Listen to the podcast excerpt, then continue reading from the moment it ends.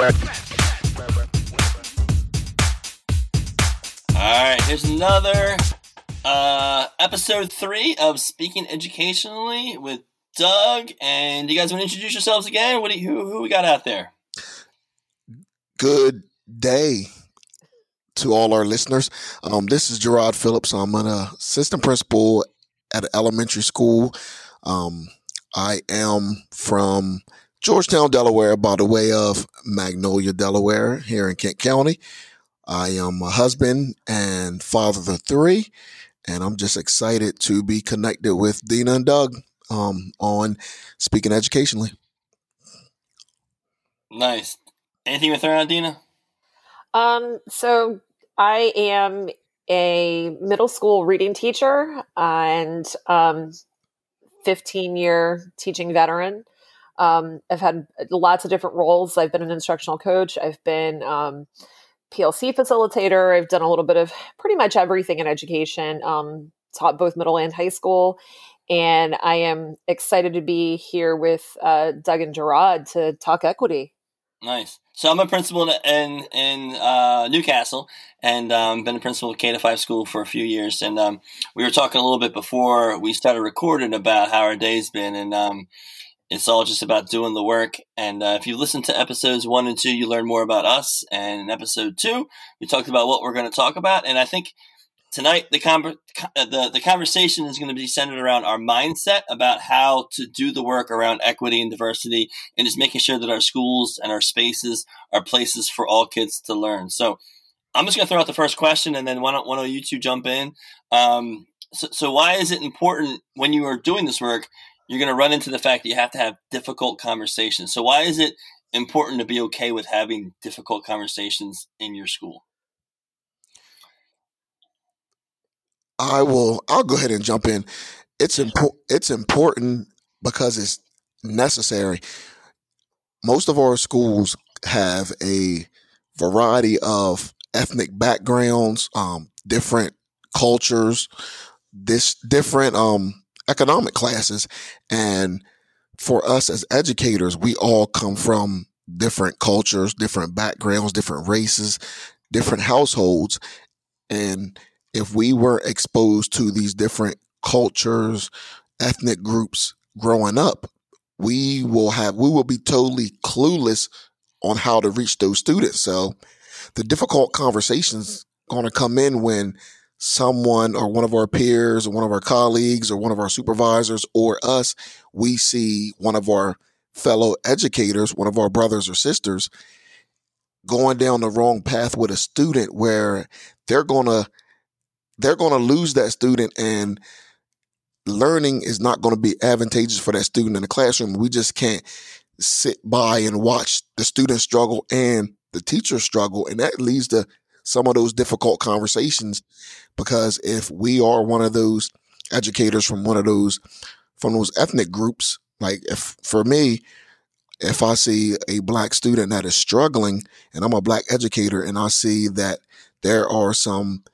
questionable equitable instructional practices going on and that student doesn't see themselves as a part of that learning environment that community in order for the teacher to be able to learn and grow and be able to help that student and have a background knowledge for more black students, I, I, have to say something um, in a respectful way and as an educational piece of, hey, I saw that you are struggling with this student and I just sat back and observed and collected some data in my mind and this is the disconnect. And sometimes those conversations are difficult um, but I think they're a lot easier to have when it's just one on one. But right. when it's in a group setting, people can be very defensive. Yeah. And, so, so can I jump in real quick because I think what what, you, what you're saying is sometimes you collect that information in your head and then it's a follow up conversation. Like, what were you thinking when you said that? So, Dina, I'm wondering from your perspective, like, because you're in the classroom. Gerard and I have been out of the classroom for a little bit. Like, do you see yourself in a situation sometimes you're like, oh man, I'm going down a path, or I heard a colleague say something where you have to step in. I mean, has that ever happened in your in your teaching history? Um, so I it's I think that there are things that I've heard people say in the past that I was reluctant to confront. because I I think in my own assessment I kind of was like, who am I? You know, it's like who who am I to say something? And I had a really great conversation about this. I was voxing with um, with a, the leading equity group, and one of the teachers had said to me, you know, you need to to realize that you have the capacity to be able to confront things, and you know, you have a voice, and you need to utilize your voice. And for a very long time, I I don't really f- I, I didn't really feel like I had a voice. Mhm. Um, and so I, I realized that in a classroom, I have the most powerful voice in a classroom. Absolutely, one hundred percent. And I think teachers forget that sometimes. But go ahead. Yeah, it's we well we forget it all the time, you know, and and I think because we forget it that we that we do, we also don't understand sometimes the language that leaves our mouths. And once it leaves your mouth, you can't take it back in, you know, and and so things come out of out of teachers' mouths sometimes, and you know, and in all fairness, it it comes out of administrators' mouths sometimes as well. Oh yeah. Um, Oh, I've said things that I'm not. I've said things I'm not proud of at all. Yes. Um, and I think, and I think too, as, um, and this is just something that I just don't think can be avoided. Um, when the conversation is coming to a teacher from an administrator, it has a very different weight than if it's coming from one teacher to another teacher. Mhm. And so, if I had a concern about how a teacher was addressing something with a student, um, if I if I went to a teacher and confronted that, um, they may either respect the fact that I have said something, um, and appreciate and respect the fact that it didn't come from the administrative level, um, or they're really going to hate that I confronted it. But either way, it should never be okay with me that a teacher is using language around anybody that is going to be harmful. Right. Um, so I, it's you know after after having given that some thought, I mean, I I am probably in the best position to be able to confront somebody who has said something um, harmful. And the the other thing that I wanted to say as well, because I this got me thinking when Gerard was talking a minute ago, um, is that our kids we we don't know their backgrounds. You know, when they come to us, we don't we we may have an idea, but we have kids that have two of the same gender parent. You know, we, we have kids who, you know, may come from a, you know, a mixed race family. We have kids who come from different backgrounds. And, you know, it, it's our responsibility to make sure that those kids feel just as welcome in our room as any other grouping of kids. Yeah. So, so it's funny because before the show we were talking about the Talib Kweli podcast, and I listened to it today. And one thing that he said was, he said, you know, in a logical conversation, in a logical thought, you know, if you stop talking, the conversation goes away because everybody understands it's logical. And in unlogical or illogical conversation or thought, stopping the conversation actually just festers this illogical thought. So when it, when it comes to like inequities, it's ill, it's nobody can agree that inequities are okay. It's illogical. It's, eh, you don't understand. Like no white person can sit there and say they understand why they're a racist. Like it just doesn't make any sense. We all, any white person would struggle with the idea of being a racist. No matter how much racist they are, they're going to say Absolutely. still struggle with it in their head. Like why is it okay for me to hate somebody? Because you're you're you're taught no matter what not to hate.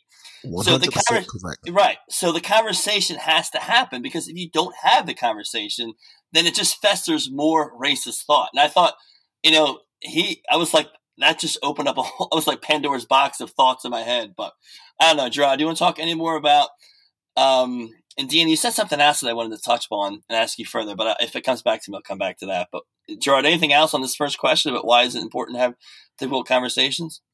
No, you guys, um, all, all of us, we've all said it. Uh, I think that that's the sounding, that's the springboard right there to get it's it also done.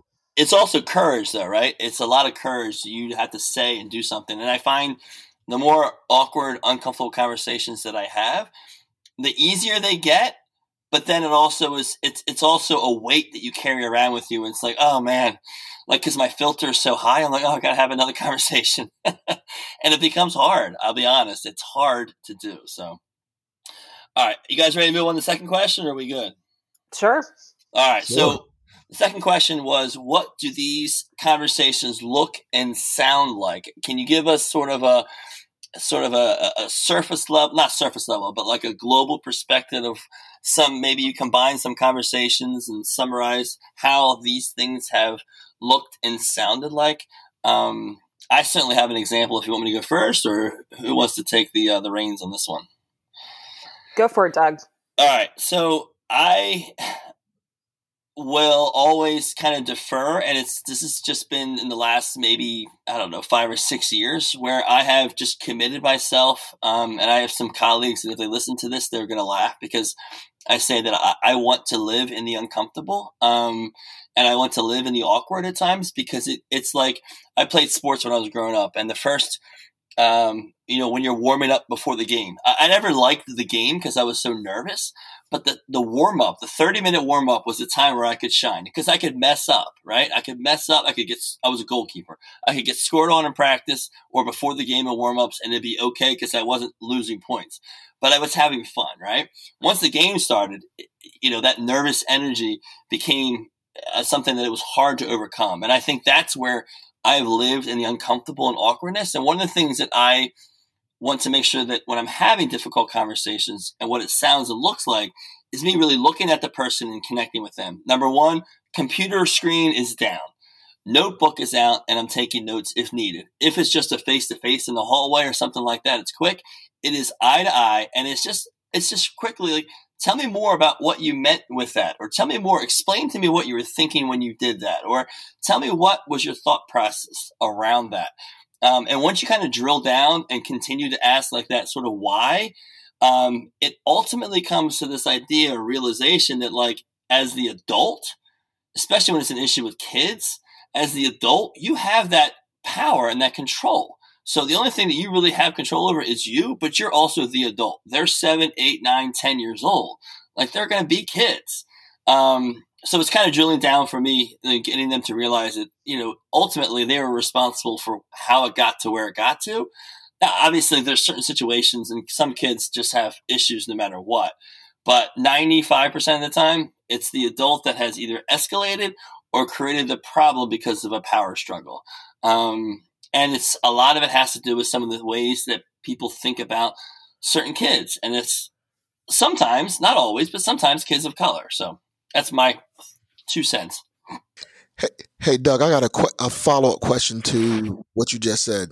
sure. Now, when it comes to what these look and sound like and what these difficult conversations, have you found that in the past it has been sometimes it has been a challenge getting to the difficult conversation that you want to have because of the other layer of by the time you were brought in or intervened, a lot of other stuff had transpired where the power struggle between the adult and the student, you had to try to clean that up first before you even got to the difficult oh, yeah. part that you wanted to see. You can't. Neither one of Yeah. you can see me right Yeah. now, but I'm nodding my head. yeah, yeah. Well, and that's the and that's unfortunately the thing. And, and I actually had a conversation with someone the other day about this. I've made decisions based on the decisions that other adults have made that I'm not proud of. So, for example, as a principal and assistant principal in George, uh, my school before, you know, I've I've given kids consequences where I knew the consequences wasn't warranted because the teacher took it to that level that the kid reacted in a way that I didn't have. it. Like my hands were tied. Like they, the kid had done something to the teacher that was like, okay, we're done. Like the kid has to have a severe consequence. Was I proud of it? Could it have been avoided? Absolutely. But that's the opportunity to then say to the teacher, and I've learned, is this consequence which you're now seeking, is it going to fix the child's behavior? Or can we look at your what you did once you're not so emotional? You have to bring them back to center. You know, once you're not so emotional, can I bring you back to center and then talk about what could we have done differently next time so that we don't have to quote unquote suspend the kid or put him in ISS or whatever. Like could there have been something else? Sometimes it's unavoidable. Trust me, sometimes kids just need serious consequences. Absolutely, 100%. But Well, a lot of times they don't. It's and. I, and I think the the the unfortunate situation with all of that is when you have that conversation with a teacher, if it's coming from an administrator, the perspective is, well, I'm not being backed. Right. You right. know, and Absolutely. it's you know, and I I've had um, you know, and I certainly am not perfect in how I've handled things, and you know, and I'm going to give you an example of something that happened two years ago. I had a student where he had asked he had asked for something, and I responded very sarcastically, and and I shouldn't have. You know, it's like I should have just said no, not a good time, or what have you. And um, what ended up happening is that he was really upset like really really upset to the point where like when i was handling something with another kid he got up and walked out yeah. and uh, like you know so i you know i i knew the kid relatively well and you know ended up you know it's i i figured i, I figured where he went to and had contacted that t- contacted that teacher and i said can you send this student up to see me and when he sat down and talked to me um you know we talked it through and i said look i don't i don't get it right all of the time and I make mistakes. And I said, I'm not upset that you walked out. I'm upset that you didn't give me a chance to apologize. Yeah. And Well, that changed the dynamic completely. But it's like, you know, it's we're we're gonna make the mistakes in how we handle things, but you know, how we manage to restore the relationship with the student, they're going because that kid is not gonna forget what you said to them. And they're not gonna forget how they felt in that moment when you said that thing you said Right. and so it you know you you have to ask yourself as a teacher sometimes you know are you in this to service your own ego or are you in this to build a relationship that's going to foster this student being successful with your content Yeah, no, that's good. And it's not even your own ego sometimes. It's like I am teaching them responsibility by respecting what I say every single moment of the day. And it's like, no, that's not how the world works. it's kind of like, so I hear you. And, and, and that's, you probably didn't with that child, you probably didn't expect that reaction at all. And it caught you off guard. And you probably went straight to emotional. And you're like, oh my gosh, what did I say or do that affected that child that much? But then it sounds like you were able to get right into that restorative sort of practice to say, okay, let's figure this out. How did this happen? And next time, how could we react differently? it's like the bottom line with it is it's like you know you you have to ask yourself what's more important you know it's like it's, it's just you know the and i've i've told kids before you know and i i know that there are teachers who disagree with me but i i do take late work as a policy it, you know it just i i do i do set some parameters around it when i have students who i feel are abusive with you know turning things in late they're just not being responsible with it but generally speaking i do. And you know it's like it, you got to ask yourself is is your assignment worth more than that child's life? You know it's like it's they and True. for some kids it it might be you know that your assignment may be the thing that that sets them over the edge and not intentionally but I, i'm just not willing to put the work they're doing for me above them yeah. I think late work could be a Agree. whole episode. uh, late work could be its own episode definitely Oh, late late work would be an episode that I think we would have a lot of people tuning into that is a Hey, I, submit, I submitted some late work today. I was like, really? Don't fire me. Don't fire me. I'm submitting today. hey. ho- I tell you another episode late work, late work and standards based grading versus letter grades oh my god versus Uh, rubrics. Oh, that we we could talk for hours on that. But I think we had. I think we got that in the show notes. I think we have that one already up there. So that's funny. All right, Gerard. Anything else you want to add to this question about what this looks like or sounds like? No, I think you guys got it covered on that Yeah. one. I, and, and and in full disclosure, disclosure, because I want to keep the same energy. There are have been moments, and earlier I said there have been times where I haven't. uh, I let me put it out there this way: there have been moments where I have not supported a teacher in the way that this teacher needed support, and I, I'm going to own that because it has happened. Whether it's because I'm busy or I didn't listen well enough or whatever, I need to make sure I bring the same energy to that because there have been multiple, many, probably hundreds of moments I haven't supported a teacher in the way that they need to be supported as their administrator.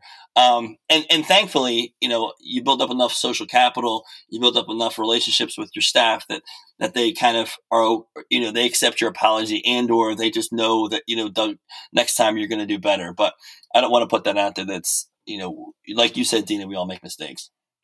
I gotta agree with you on that one, Doug. Same here. Yeah. Yeah. Same here. That's, that's the admin game. Go ahead. Hashtag admin life. Teachers, we want to support you every every time we can, but when we fall short, please forgive us. It's and you know, and I think for the most part we do. And I think if you have a, you know, I've worked with some stellar administrators, and I've wor- also worked with some administrators who are very challenged. And you know, and I think generally speaking, if you have that kind of relationship, the you know, they we understand. You know, we understand it's you know, it's we understand what it feels like to open up your email and find you know like 500 emails and you know what you have to deal with on a daily basis um, and there's a lot that you deal with as administrators that we don't even hear about or see you know and I, and I think i think most teachers genuinely understand that so they understand when you can't um, when you can't be as responsive as you know we would like. Yeah so we're going to jump into the third question uh, i'll just throw this one last thing out there i think education no matter what school you're in is the only job where you're dealing with people all, I mean, it's it's worse than customer service because they like come in and they leave. Like your kids, they come in, they stay for seven and a half hours. They don't go anywhere. so you got to deal with them. But anyway, all right. so here is the final con- uh, question: Why is school the front lines of these conversations? Like, what is it about school that makes this sort of work around equity, diversity, but even beyond that, like why is it important for us as educators to push the boundaries of all sorts of things and not leave it up to other people to do that? Anybody? It, yeah, I think I'm gonna uh, uh, I'm gonna go with like answer through the vein of being a reading teacher and you know somebody who has most of her experience in in teaching um, English and ELA. Um, one of the reasons why we look at point of view and perspective in literature, and even with history, because there are history standards that kind of fall in with that as well, um, is because there is a danger in only hearing one version of a story. You know, and there's a great right, TED talk right. that kind of goes with that. Um, there's there's a danger in that, and if we are only ever hearing one perspective of anything, it it depletes us, and I will I will dare say it depletes our soul to have that be the the only thing that we understand or the only perspective we understand.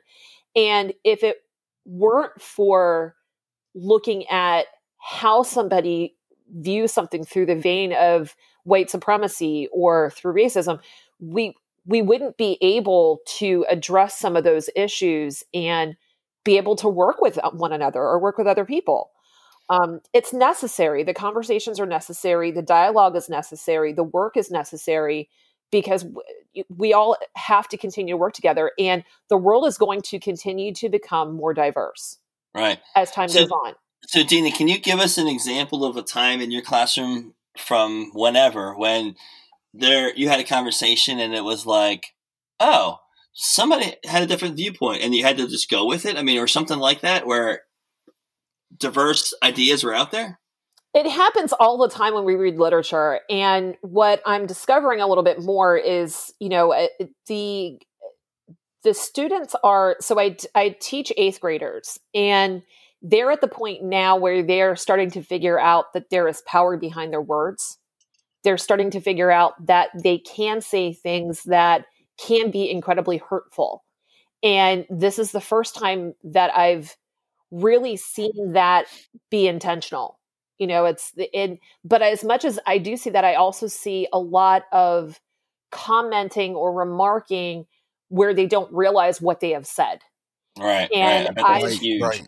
I've had to address that a couple you, of times. You stop it right away. You're like, hold on, hold on, stop. I stop. do. It's um, and it hasn't come. It's it's like you said earlier, Doug, or maybe Gerard said this. I don't remember which one of you said this, but it's like they they don't even realize that like the thing that's coming out of their mouth they they understand in the grand scheme well i can't talk about people in that way because being openly racist is frowned upon sure. but there's there is a microaggression that happens with that and what ends up ha- what what ended up happening there were a couple of instances where i you know a student has said uh, s- said something through the vein of oh well somebody who is Hispanic does this, or you know, an Asian person talks this way, and being part Vietnamese, I, when they when the student said that, I said to him, you know, my people really frown upon it when you talk about us like that.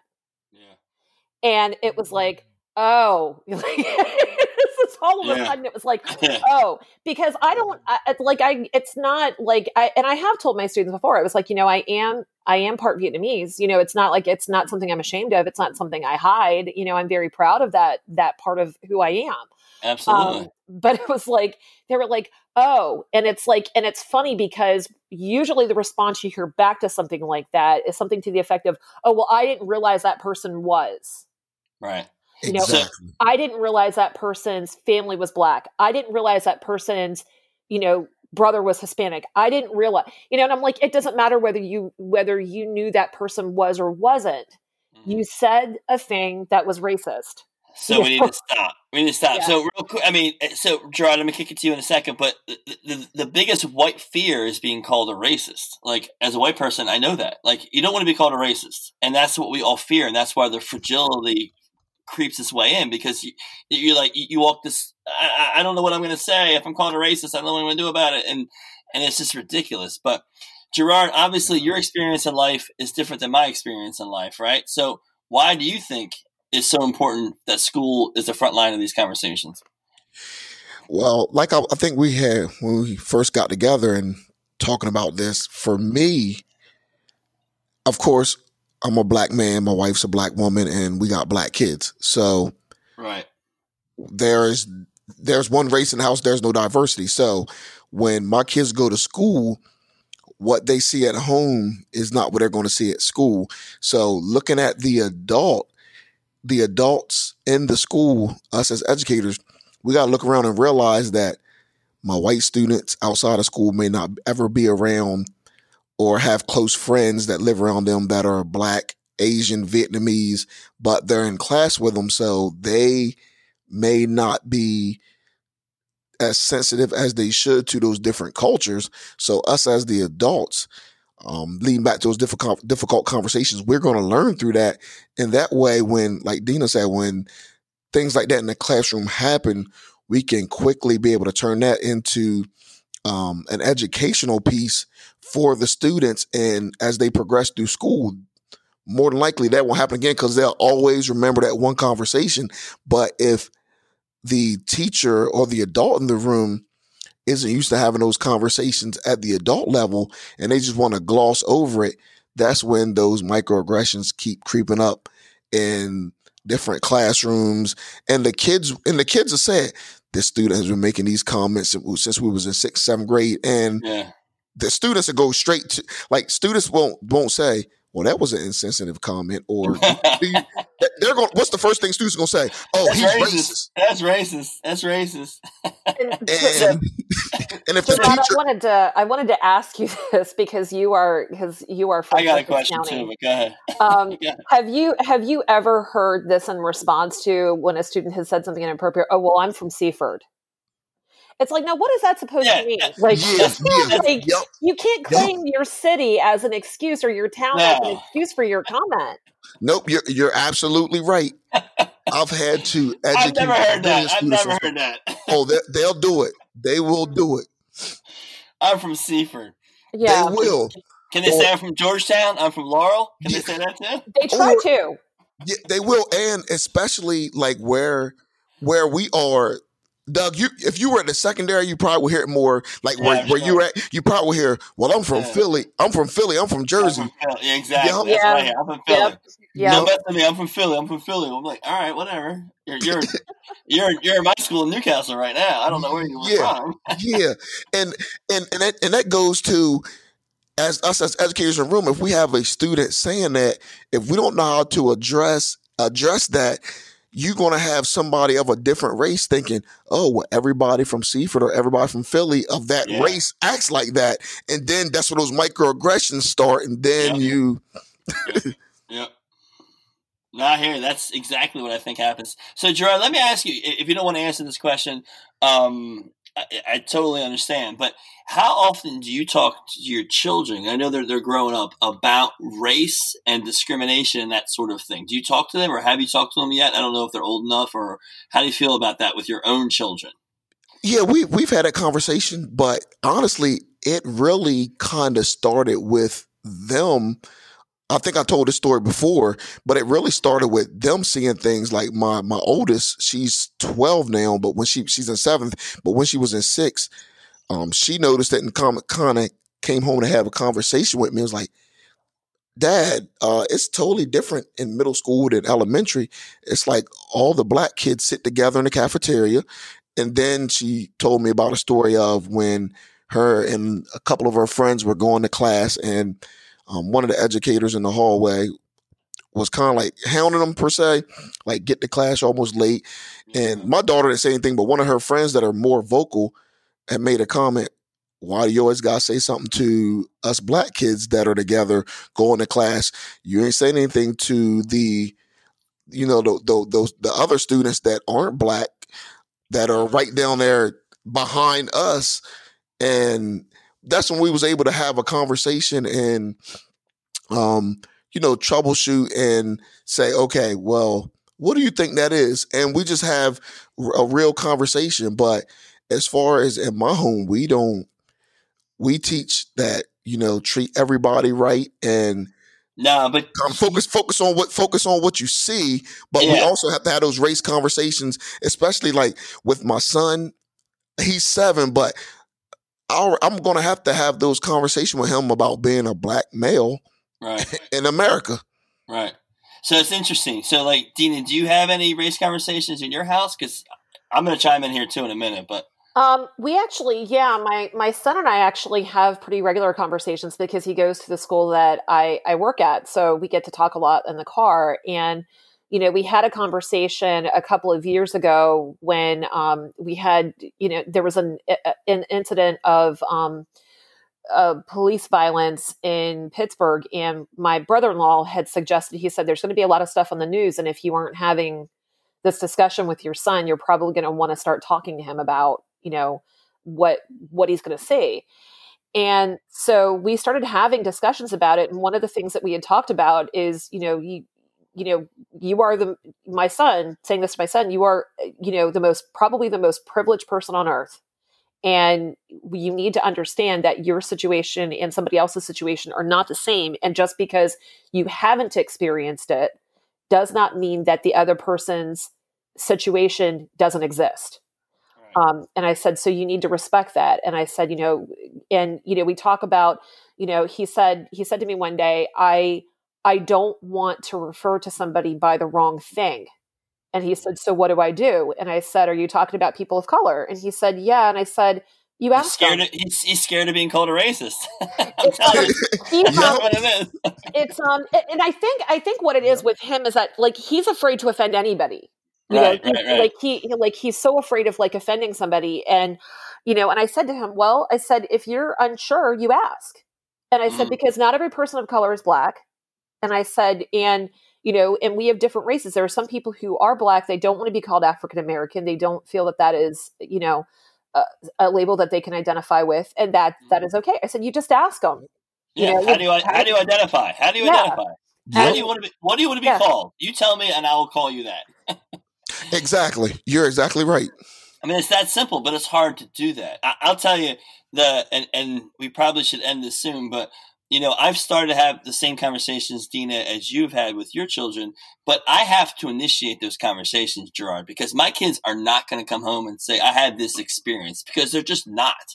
Because they're white, blonde haired, brown eyed kids who can, they come into a white space. I mean, so it's interesting because what my message to my kids has been, and my son's in sixth grade, is if you hear something that sounds inappropriate, based on the conversations that we've had about what is inappropriate, you need to say something and stand up for those people that are around you because you can't be that person that's not going to say something. My son and my daughters are not going to be those people. And I don't know that they get it yet, but they're going to get it by the time that they're adults. And I'll just share a quick story from my past. My parents never talked to me about race ever. Never. I don't remember one conversation ever. Never about anything. My mom's advice to me was don't get anybody pregnant. Like that was it. You know, like I'm like, all right, mom, I got you on that. I got you on that one. But what, but what they did was, and if my parents ever listen to this podcast, I'm not disparaging them because I think my dad is probably one of the most progressive thinkers that I've met as an old man. But when he used to live on Second Street in Wilmington, And Second Street, in Wilmington, if you're not from Delaware, it, it's pretty rough. And I had a brother who had Down syndrome, so when we would go to the park, we got in fights a lot because a lot of kids in the neighborhood were mostly black, would pick on my brother, and I would, you know, challenge them to fights because I was like, you can't pick on my brother. So anyway, long story short, the, the issue that happened was he would we would always drive in the city and he would lock the door of his car. And like and I started thinking about it as I got an adult, like what message are you sending a kid by when you go into the city you're locking the doors of your car? You know what I mean? So wow. like that was something that like I never thought about and I'm like he never said anything, but he sent me a, a message as a child that you know black people are scary and then it was reinforced with the fact that you know my brother got picked on, and I'm not suggesting it was because anybody was a different color. He just looked different. You know, people looked at him different, and I was super sensitive, and I probably jumped off and started. I'm sure I started all the fights, but it was just one of those things that like I was protective of him, but it was reinforced by my dad's actions. And I just remember always him saying, lock the doors. And I'm like, why are we locking the doors? We didn't lock the doors when you picked me up at mom's house. Like we drove, you know what I mean? Like at mom's house, we got doors unlocked, we got windows down. Like why in Wilmington do we have to roll the windows up and lock the doors? Like it doesn't make any sense. But anyway, there's a whole lot of baggage to unpack with my dad. But um, I'll leave it at that. Let's but I think that a different podcast. Yeah, yeah. I think a lot, but I think a lot of white people are reinforced with those sort of messages about black people, in particular, black people being scary, and you know, like crossing the street, black people with hoods, and I think that that's that unprogramming and unlearning where we have to relearn the fact that you know what, it isn't quite like that. That isn't an True. issue. You know what I mean? So. I don't know. Anybody have any last words before we wrap this one up? No, I think this has been been great. This is the start of getting that conversation going. Yeah.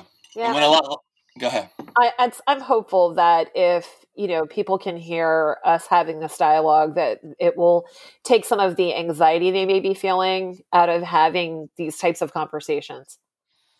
I'm, I'm anxious having this conversation with you all. Just kidding. No. all right. All right. We're gonna end this one with our uh, intro and outro music and we will see you all soon enough.